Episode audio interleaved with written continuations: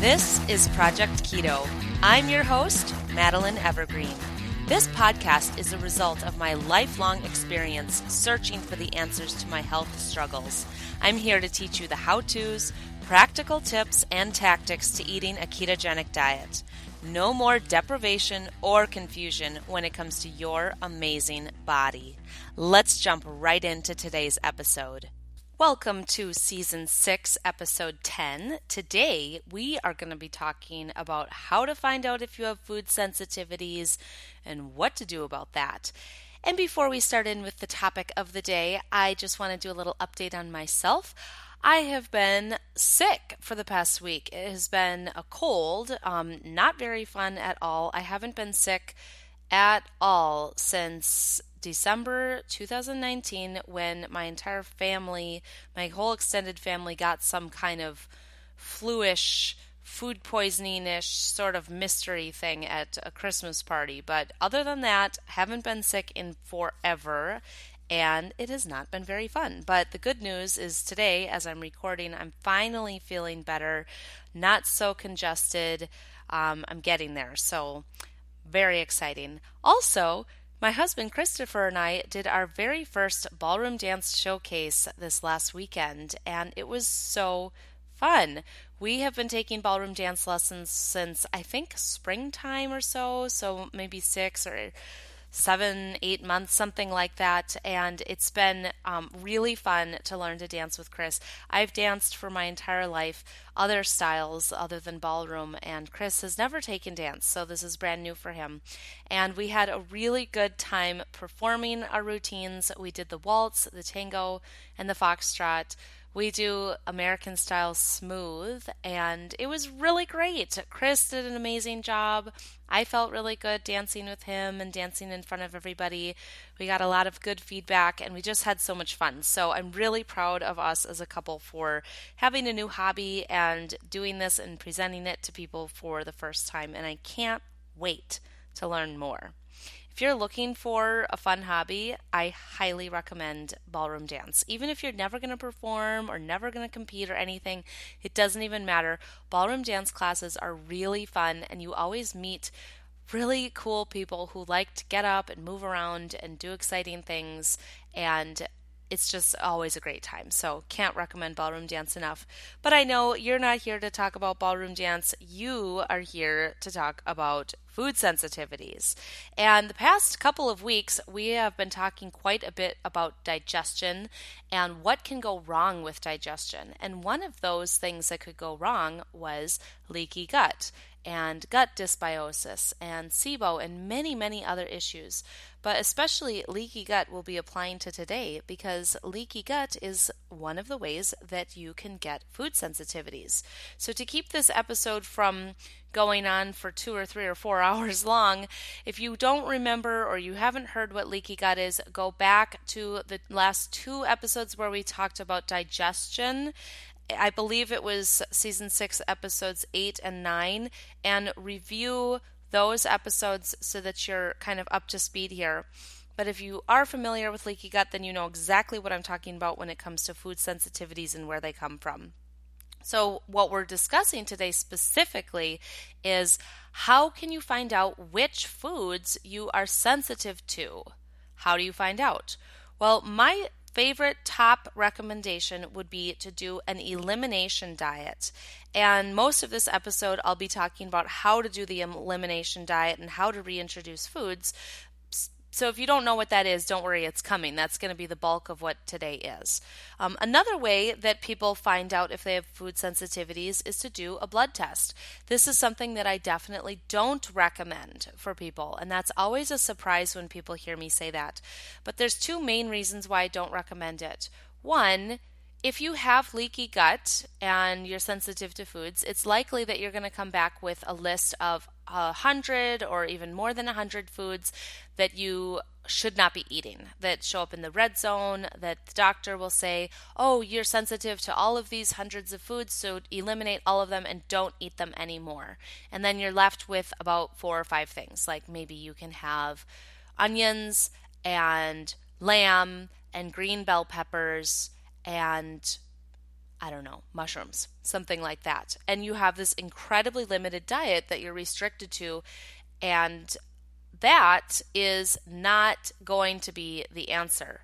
So if you are eliminating all these foods and then you're limiting down to this tiny sliver that showed up as okay on your blood test, you are actually going to be contributing to the problem and ending up with more and more issues just by cutting out almost everything from your diet long term. And that isn't even going to help the problem. So if you remember when we were talking about leaky gut a few episodes ago, I was mentioning that when you have leaky gut, it is helpful to eliminate foods you're sensitive to, but that doesn't repair your leaky gut issues. What repairs it will be doing some sort of leaky gut healing protocol, probably using supplements or powders or bone broths or different kinds of tools to help repair the gut lining and the mucosa layer and the microvilli and all of that. So eliminating the foods you're sensitive to can be helpful, but not if it's coming back as hundreds of foods that you're not supposed to be eating. So what is helpful about those blood work food sensitivity tests is if you do get a result where you are in the red zone or you're sensitive to dozens or hundreds of foods, then that just shows you you have leaky gut issues and you need to do some sort of healing protocol. That's all that you should take away from that. You shouldn't take away that you need to eliminate all of those foods long term. And yes, I do recommend eliminating foods that you know are triggers, like if you know that gluten or grains or nightshades or dairy or corn or specific foods really cause you problems, then absolutely you should cut those out until you resolve the issue. But it doesn't help the problem, and it actually contributes to cause more issues if you slim your diet down to almost nothing. The other reason why I don't recommend those food sensitivity blood tests is because of the cost. Oftentimes they run around four or five hundred dollars, and it's only really useful if you do those tests at least twice, and usually more than twice, multiple times, to see the changes. So that's just, for most people, very expensive for um, getting results that aren't helpful. And the results typically are not very accurate and just do not contribute to um, helping you heal. So again, if you've done one of those blood tests, don't worry. If it came back that you are sensitive to tons and tons and tons of foods, that's a sign that you should probably do the elimination diet, or you should do a pretty intensive gut healing protocol. If you're on the fence about doing a blood test, I don't recommend it. I do recommend doing an elimination diet.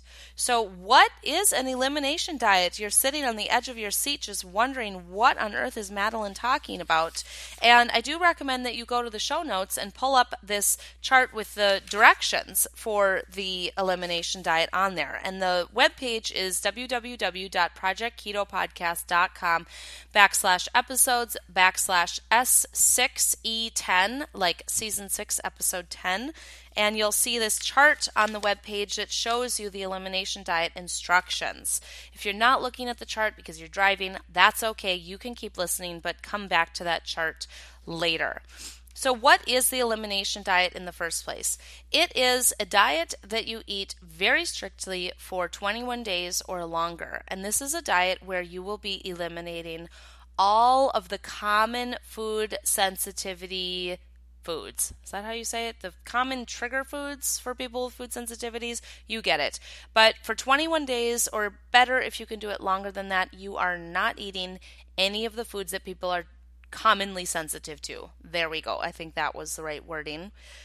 And then you have a special way of reintroducing foods one at a time and journaling about it and paying attention to see if you have a reaction or not.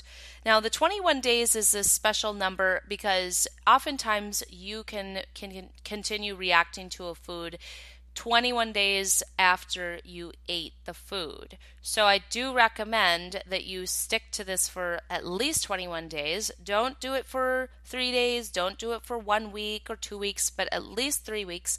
It's even better and more accurate if you can do it longer, like four weeks, six weeks, however long you can take it.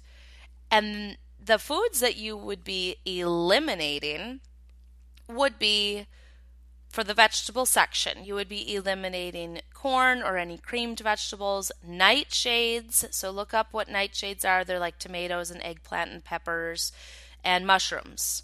Under meat and fish, you would be eliminating pork, sausage, and bacon, processed meats like deli meats, hot dogs, sausages, and brats, shellfish, and canned meats other than water-packed fish. Those are fine.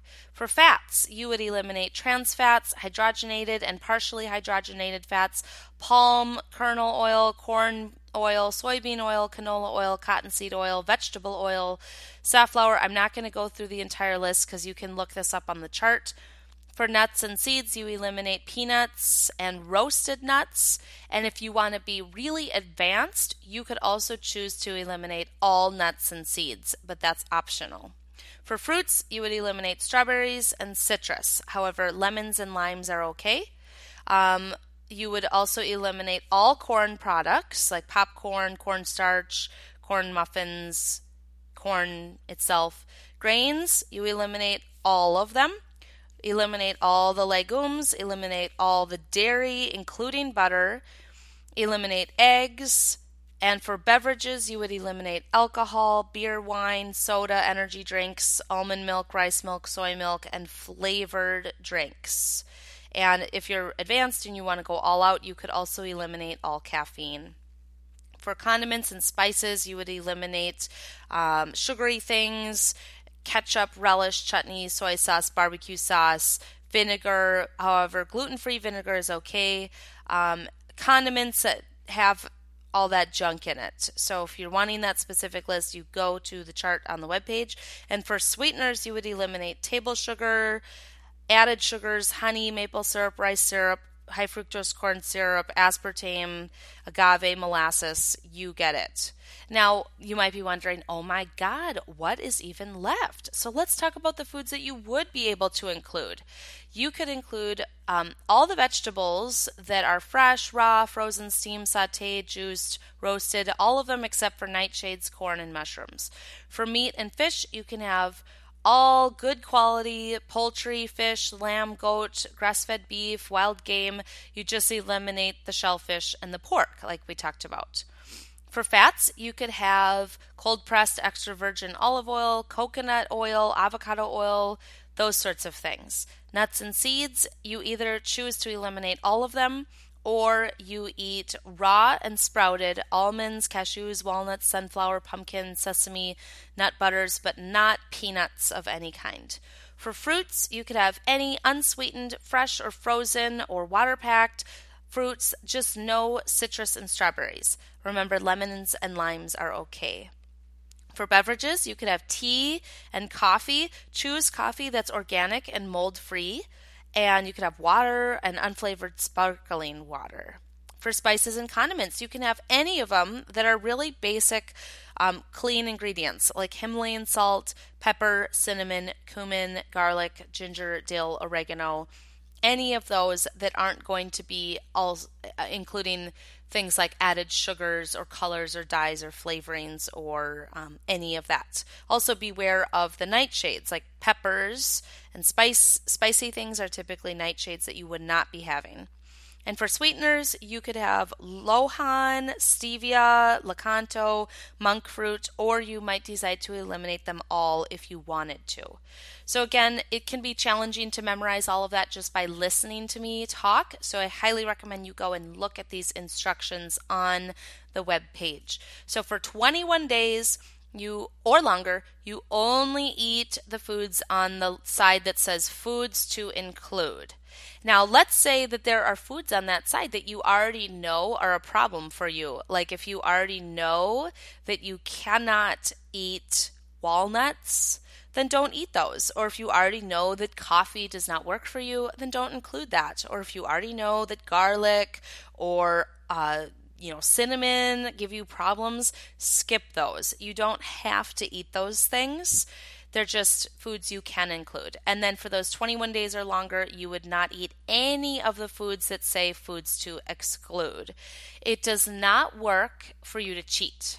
It just, this will whole, the whole experiment will be wrecked if you just have a little bit of some of the foods to exclude, even once, even a little bite or a taste, or if they accidentally put it in your food that you got from the restaurant, then you actually need to start over.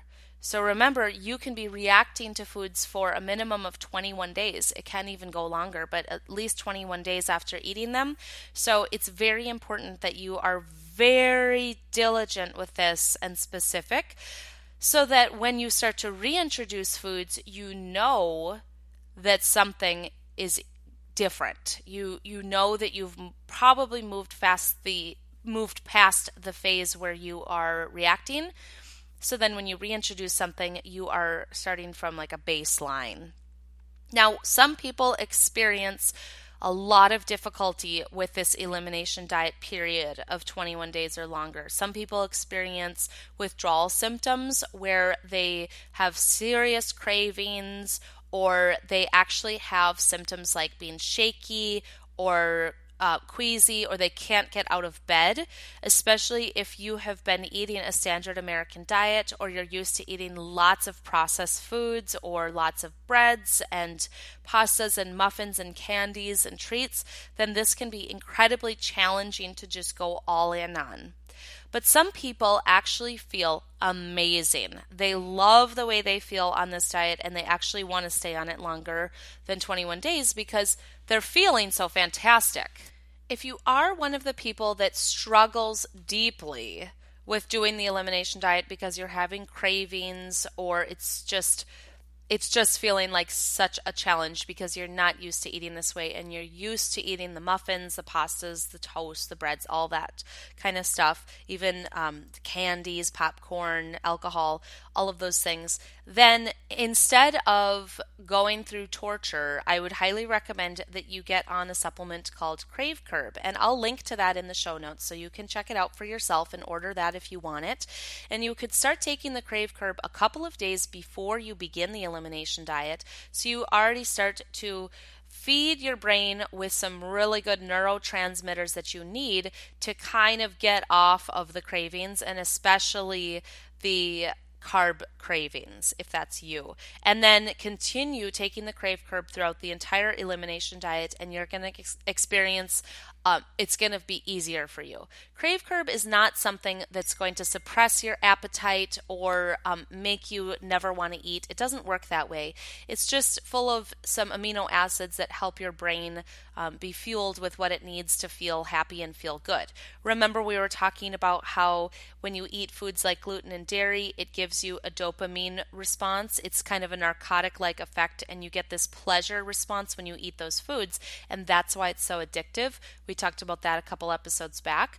Well, you can't just get over that with willpower. So if you do just cut foods out that you're addicted to all at once, then you do have withdrawals, serious withdrawals, kind of like a drug addict would or an alcohol addict. So if that's you, get on the Crave Curb or some other kind of specific a combination of amino acids, some targeted amino acids to help you so that you can get some neurotransmitters and get pleasure in your brain where it's supposed to be from something other than that substance like bread or cheese.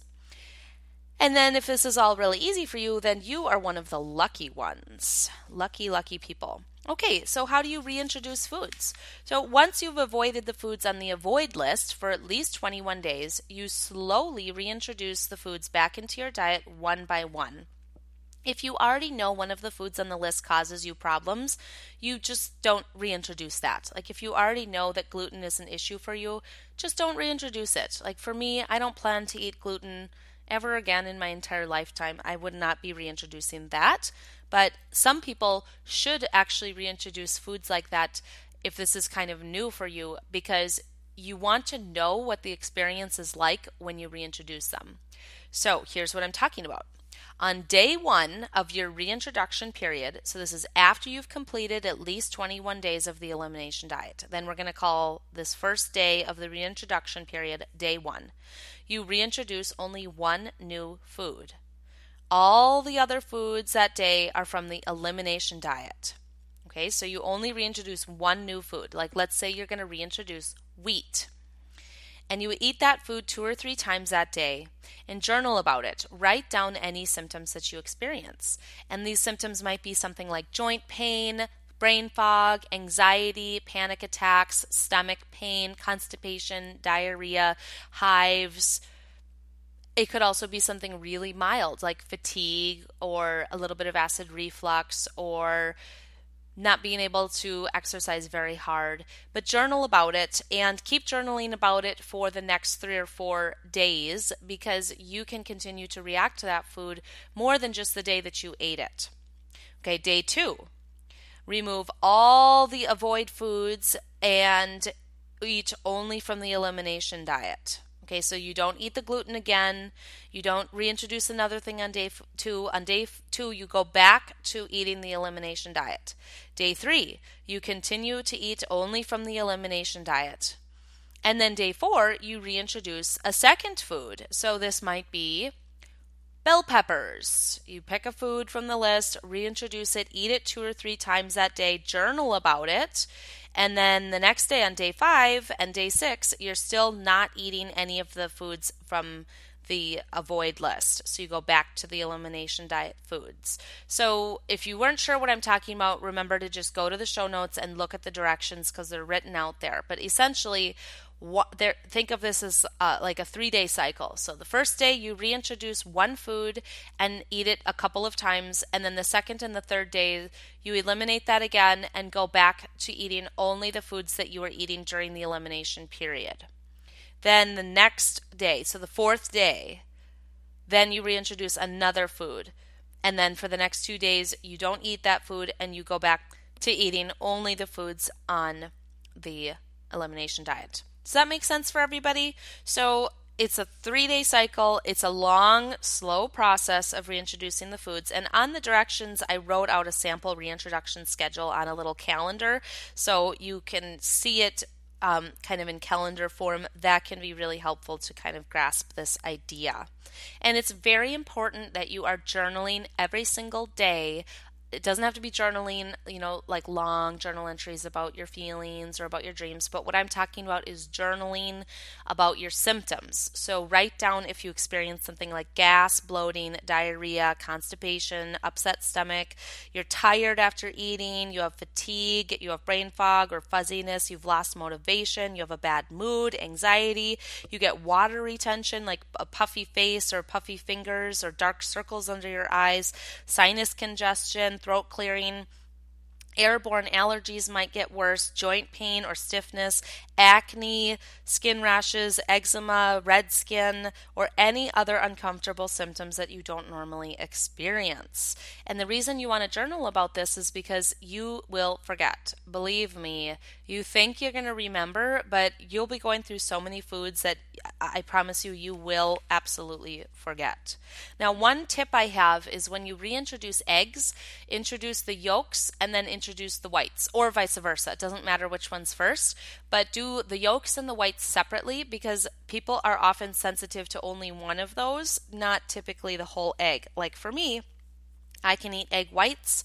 Egg yolks give me vertigo and hives and a really ra- rapid racing heart rate. So do those separately, and you can also reintroduce duck eggs and chicken eggs separately. So what if you are a person who is severely sensitive to foods, and even the foods on the elimination diet don't work for you? Like even like vegetables don't work for you, nuts don't work, spices don't work, sweeteners don't work, like everything just doesn't work for you. So if that's you, like I've been there, I have lived that way for years until the last year and a half when I've been on this kind of different journey. If that's you, then I would recommend you do a carnivore diet as your elimination diet. So you're getting even more specific and narrow. And then on the carnivore diet, you would start, in this case, if you're using it for an elimination diet, you would start by eating ruminant meats only. So beef, lamb, goat, any ruminant, ruminant animals, you eat meat or broth from those animals only. That's it. So you could eat beef, lamb, goat, bison, uh, I think that would be it, venison, any of those ruminant animals, and then you could reintroduce starting with other meats, starting with things like chicken or turkey, pork, uh, fish, and then reintroduce eggs, starting with the yolks or the whites, and then the other one, the yolk or the white, and then possibly reintroducing organic, raw, grass-fed dairy. And that would be your elimination diet. Then once you've done all of those reintroductions, then you start to reintroduce plant foods like vegetables one at a time, you know, maybe some nuts or seeds or fruits, maybe something like stevia or lakanto or monk fruit, or maybe some spices. But very slowly you reintroduce those foods. And then if you wanted to, you slowly reintroduce foods from the foods to exclude list.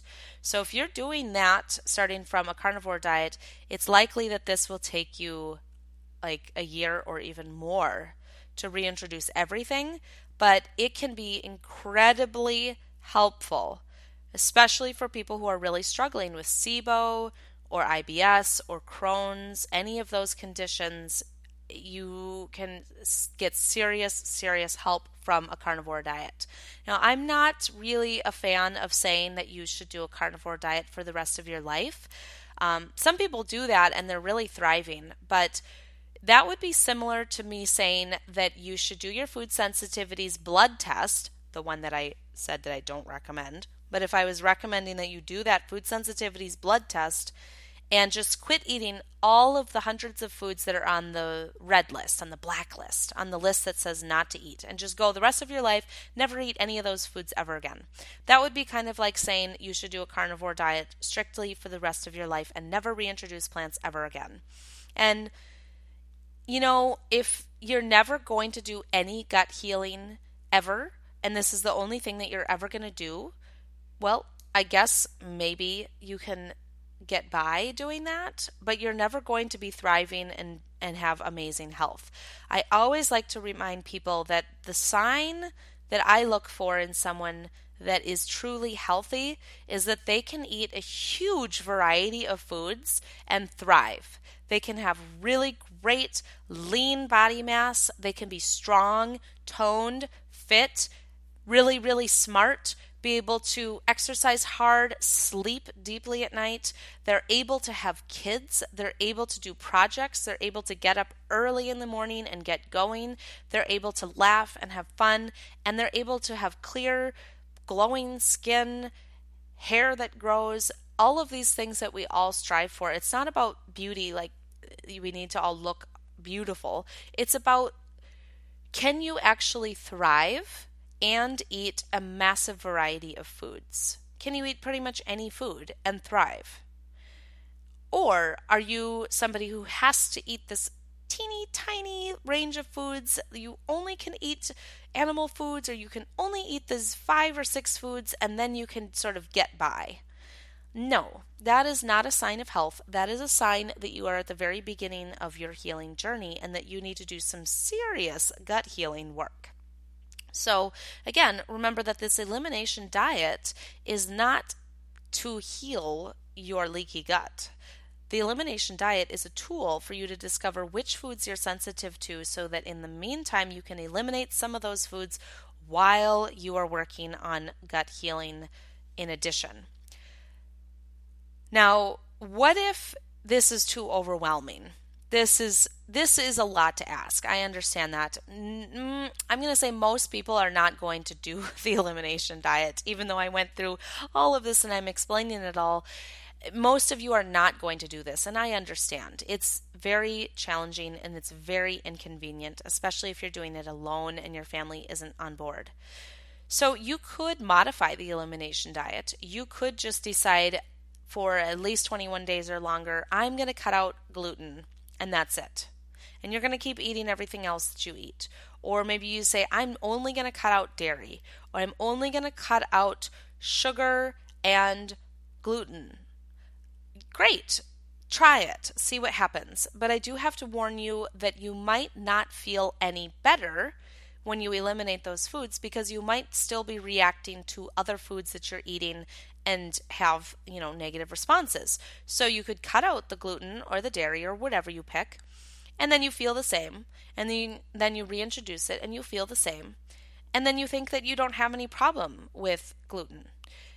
So it's just tricky. Sometimes that happens, sometimes it doesn't. Sometimes it still works to eliminate just one food, but it's worth a try. If that's it's that's the best that you can do, great. Try it. Just try it and see what happens, and just have an open mind that it's not going to be the most accurate way of doing an elimination, but it could give you some piece of the puzzle.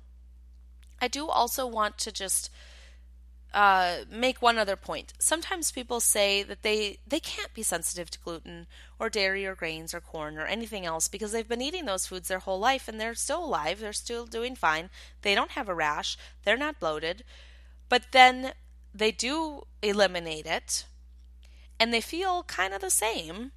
Then they reintroduce the food and it's like they have been hit by a train. They're in bed, or their joints hurt so bad, or their brain fog is so bad they have to take the day off work, or their stomach hurts, or they get so bloated they can't even pull on their pants. And that's because oftentimes when we continue eating these foods we're sensitive to for years on end, our bodies kind of get used to it and find ways to just put up with it. It doesn't mean that it's okay to eat that though. So just because you're feeling okay right now with your diet, it doesn't necessarily mean that you don't have food sensitivities or you don't have leaky gut. It might just mean that a lot of the symptoms are kind of hidden or suppressed, or more, most of your symptoms are invisible ones that you can't see because it's going on inside of your body. Like your cells are really weak, or your organs are beginning to go downhill and fail, or your stomach acid is starting to disappear, or your gut lining is beginning to degrade, and you can't see any of that, but we know that it's happening if you are eating foods that you are sensitive to. So I know that this is a lot. I know the, the elimination diet or doing a carnivore diet can feel challenging, but it can also completely open up your world and help you see things that can give you some relief in the meantime while you also do some deeper work on gut healing. And before we wrap up the episode today, I cannot forget my favorite part of this, my special gift to you. This is something that I have been loving lately, and that is baking. I have been baking some really fun low-carb, gluten, sugar, dairy, grain-free Christmas cookies for some family members. My father-in-law is diabetic, and he loves to eat treats just like all of us, so I love to bake for him and stock him up with things that he can eat. And my grandpa, he is not doing the best, and so it's really great that he, you know, cuts out a lot of the junk food so that he can feel good in the meantime. And I, I've been sending him some baked goods. And I'm planning to give out lots of treats for little Christmas gifts to my friends, my family, my loved ones. And so my little gift to you today is my keto, low-carb, gluten-free, sugar-free, dairy-free gingerbread cookie recipe. And I'm going to be putting that link in the show notes today. And you can make these gingerbread cookies in just simple little circles that you roll into balls and smash them down. Or you can roll them out and use cookie cutters and just go all out with them. I'll also be including my sugar-free, dairy-free royal icing. So if you like to get fancy and get out the piping tools and pipe some decorations on your cookies, you can absolutely do that. So um, look for that in the show notes, and I really appreciate you for listening. Thank you so much for being here, and please rate and review this show in Apple Podcasts as your way to pay it forward. And I will catch you all in a week.